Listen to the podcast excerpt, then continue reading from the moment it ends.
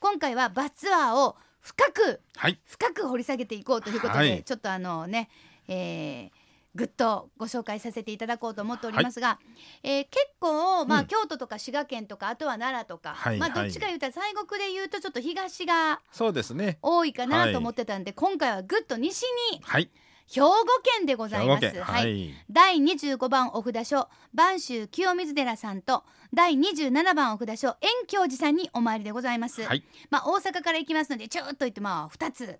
そうですね。10月31日木曜日朝8時15分に西梅田に集合して8時半に出発です。はい。まずはあの近いところから先行きますので,、うんですね。加東市の播州清水寺さんに向かいます、はいそうです。はい。清水寺さんってね、あの森さんとこもそはいはいそうなんです。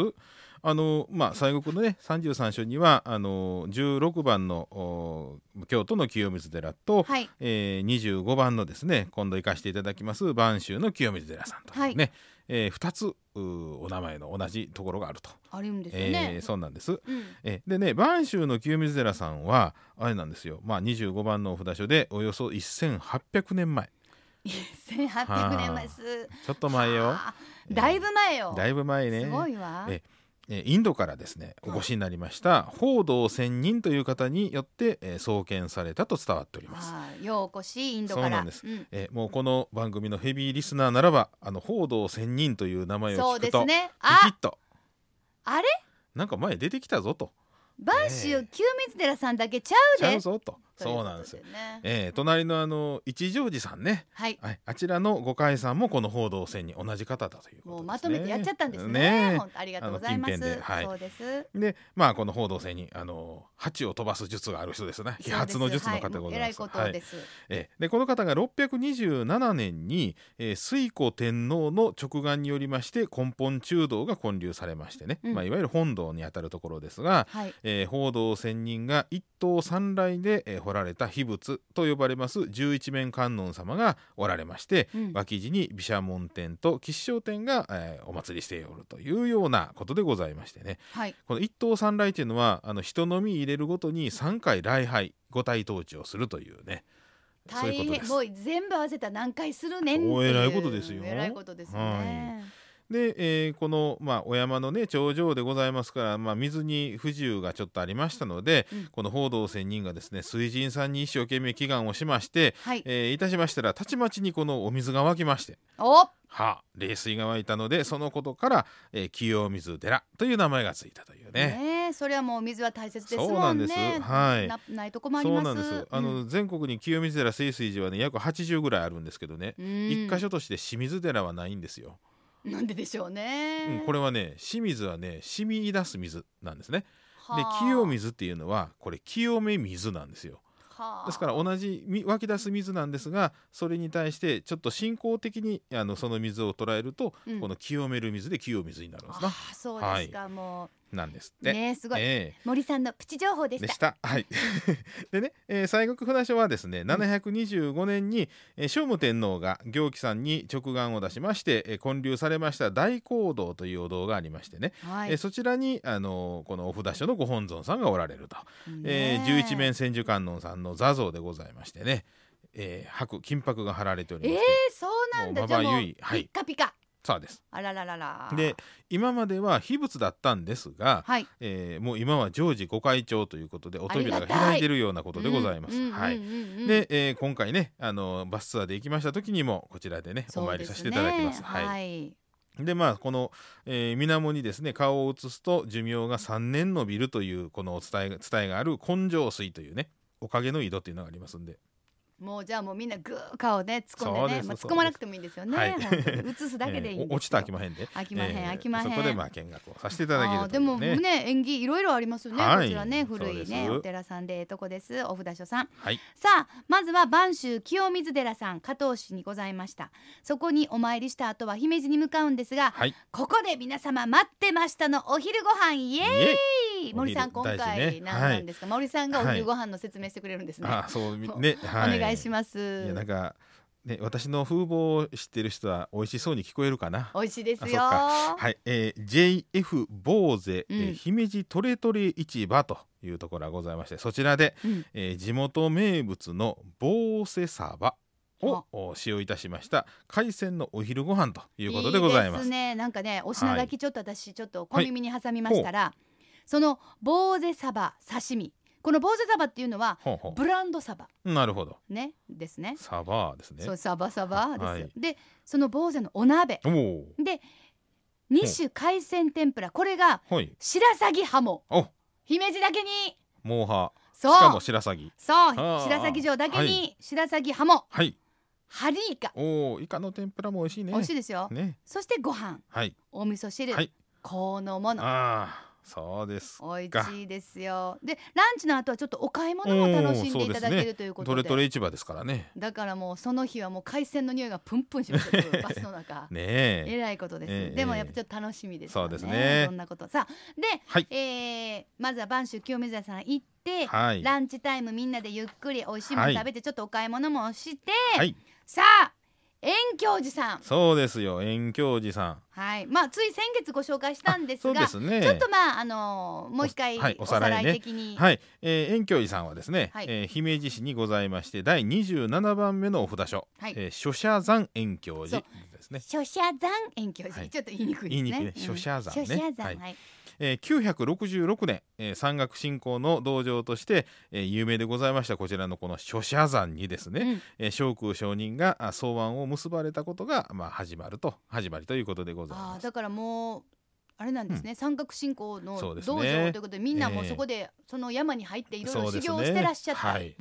でこのお崖に生えております桜の生木でですねご本尊さんの如意輪観音さんを刻まれて、うん。えーまあ、そのご本尊さんを通り囲むようにこの舞台作りのマニ殿というお堂ができるんですな、はい。えー舞台作りですからちょうどあのこう舞台ねう崖作りという崖にできているねはいあれでございます。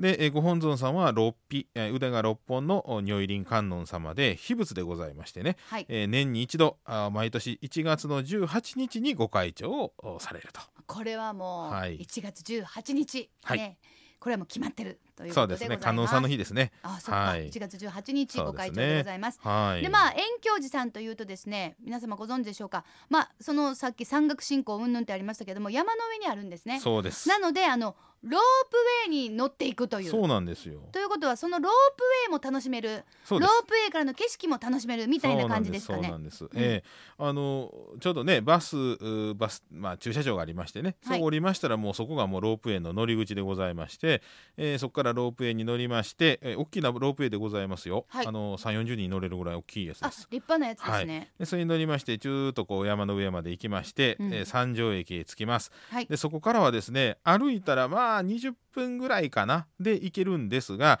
あそこからあのお本堂のマニ殿というところまでね、うん。あの上にバス循環バスみたいなのがありましてね。あそうですね、はい。それがずっと中途回っててくれてるんです。ね、じゃあそれにすいません。そうなん乗してもらう。はい、昔は馬車やったそうでございますけれど。いやそう馬車っていうのもねねえ。渋いですね。ね。いいですね。本当にね、は素敵です。えそれでそのお札所のおお堂でありますマニ殿というところへ行きましてそちらで、えーお参りをさせていただきます。マニ殿という、そしてそのあたりというとはい。で、えーその後後ろのこの山をトコトコっと上がってきましたらばあれ？ここどっか見たことあるぞ。という場所でございましてね。うん。映画あーラストサムライ」とかですね、えー大河ドラマのあの軍師官兵衛なんかのロケでも使わはりましたけれども、うん。あの有名な山の堂があります。なんかねこの間見てたらね、はい、ラストサムライってはい、小雪じゃないですか。はい、でも実はうん。のりかもオーディションを受けたって書いてました、そうですか。そう。でも小雪やったらしいです。なるほど。ねだからのりかさんは兵庫県出身やかあら、そうよね。やりたかったんちゃうかな思ってね。まあでも結婚しちゃったしいいかなみたいな感じです。プチ情報。たまに歌舞伎のねと舞台行ったらやりますね。そらもうそらもうねあ今もう奥様はシュッと着物着て。シュッとシュッとしてるね、ええ。ほんまにいろいろあるよね。ええでね、ええ。でまあこのおまあどっか見たなというあの山の堂でございますけれども、はい。えーこちらはまあお寺のその本堂、まあ、大講堂というところと、うん。あと直儀堂と上行堂というこの3つの建物が、まあ、それで山の堂というんですけれども、はい。3つのお堂があカタカナの「子」みたいな、ねうんうんうん形にこう並んでおりましてね、はい。もう本当にあの立派なお堂でございまして圧巻でございます。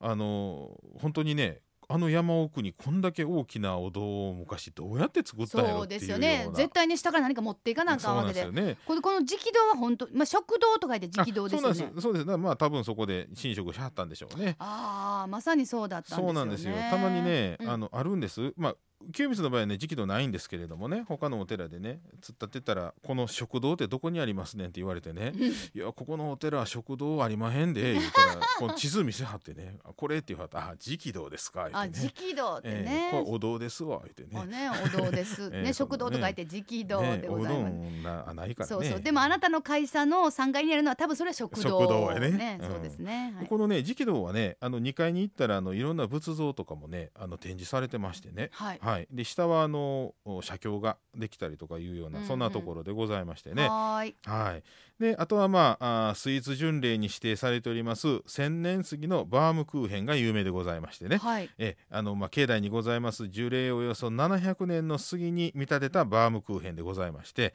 えーどうやらあのトム・クルーズさんもあのお土産に買い買ってかはったらしい。トムが？はあ、トムが。トムハンが、はあ、いやいやいやそれもう絶対買わなあかんやん、ねもう絶対トムが買ったらしいやつ私もってね言ってね。ぜひぜひもうありがたみがもう倍増ですね。ね本素晴らしい。当に本当に。さあということでやっぱりね今回も楽しくなりそうですね。兵庫県西の方に行きますけれども。さあ第4回になります。西国33所トリップアラウンド33バスツアーは10月31日木曜日ちょうどねちょっとこう色づいてきてる感じもあったりとかしてねそうですね。山の中ですからね、はい。それがねもう本当にね待ち遠しいですし、ね、皆さんぜひもう遠慮なくもうガンガン写真撮りましょう。そうそうそう。ね、とまあ撮ったらあかんとこは撮ったらあかんのですけどもいいよっていうところではねあのぜひ撮っていただいて。あの動きやすい靴でね。そうですね。ね。そう。あの諸社山特にあの山の地道あの、はい。舗装されてないとこですかあそうらなんですか。境内の中はね、はい。はい、はい。ですからあの動きやすいそうですね。まあできればスニーカー的な。そうそう。運動靴みたいなのがよろしくございます。がいいかなという感じでございます。あ、そうかじゃあファッション悩む。まあまあどっちでもいいですけど、ええはい、ええ。ということで、えー、10月31日木曜日でございます。はい。第4回になります。バスツアーお一人様1万5千円で定員30名様抽選申し込みとなります。だから先ほど言いましたそのまあランチであったりとか、はい。あとはまあご朱印帳を皆様に持ってきていただいてご朱印ということになります。そうですね。あとは入山料なんかもこの中全部入っておりますので、えー、1万5千円ポッキーです。さあお申し込みは HIS 国内バスツアーのサイトから HIS 国内バスツアーのサイト行ってください。来週10月20日日曜日来週の日曜日の夜11時59分締め切りとなっております。ということで皆様今回もね本当にあの気持ちのいいはい。旅になりそうです、ご参加お待ちしております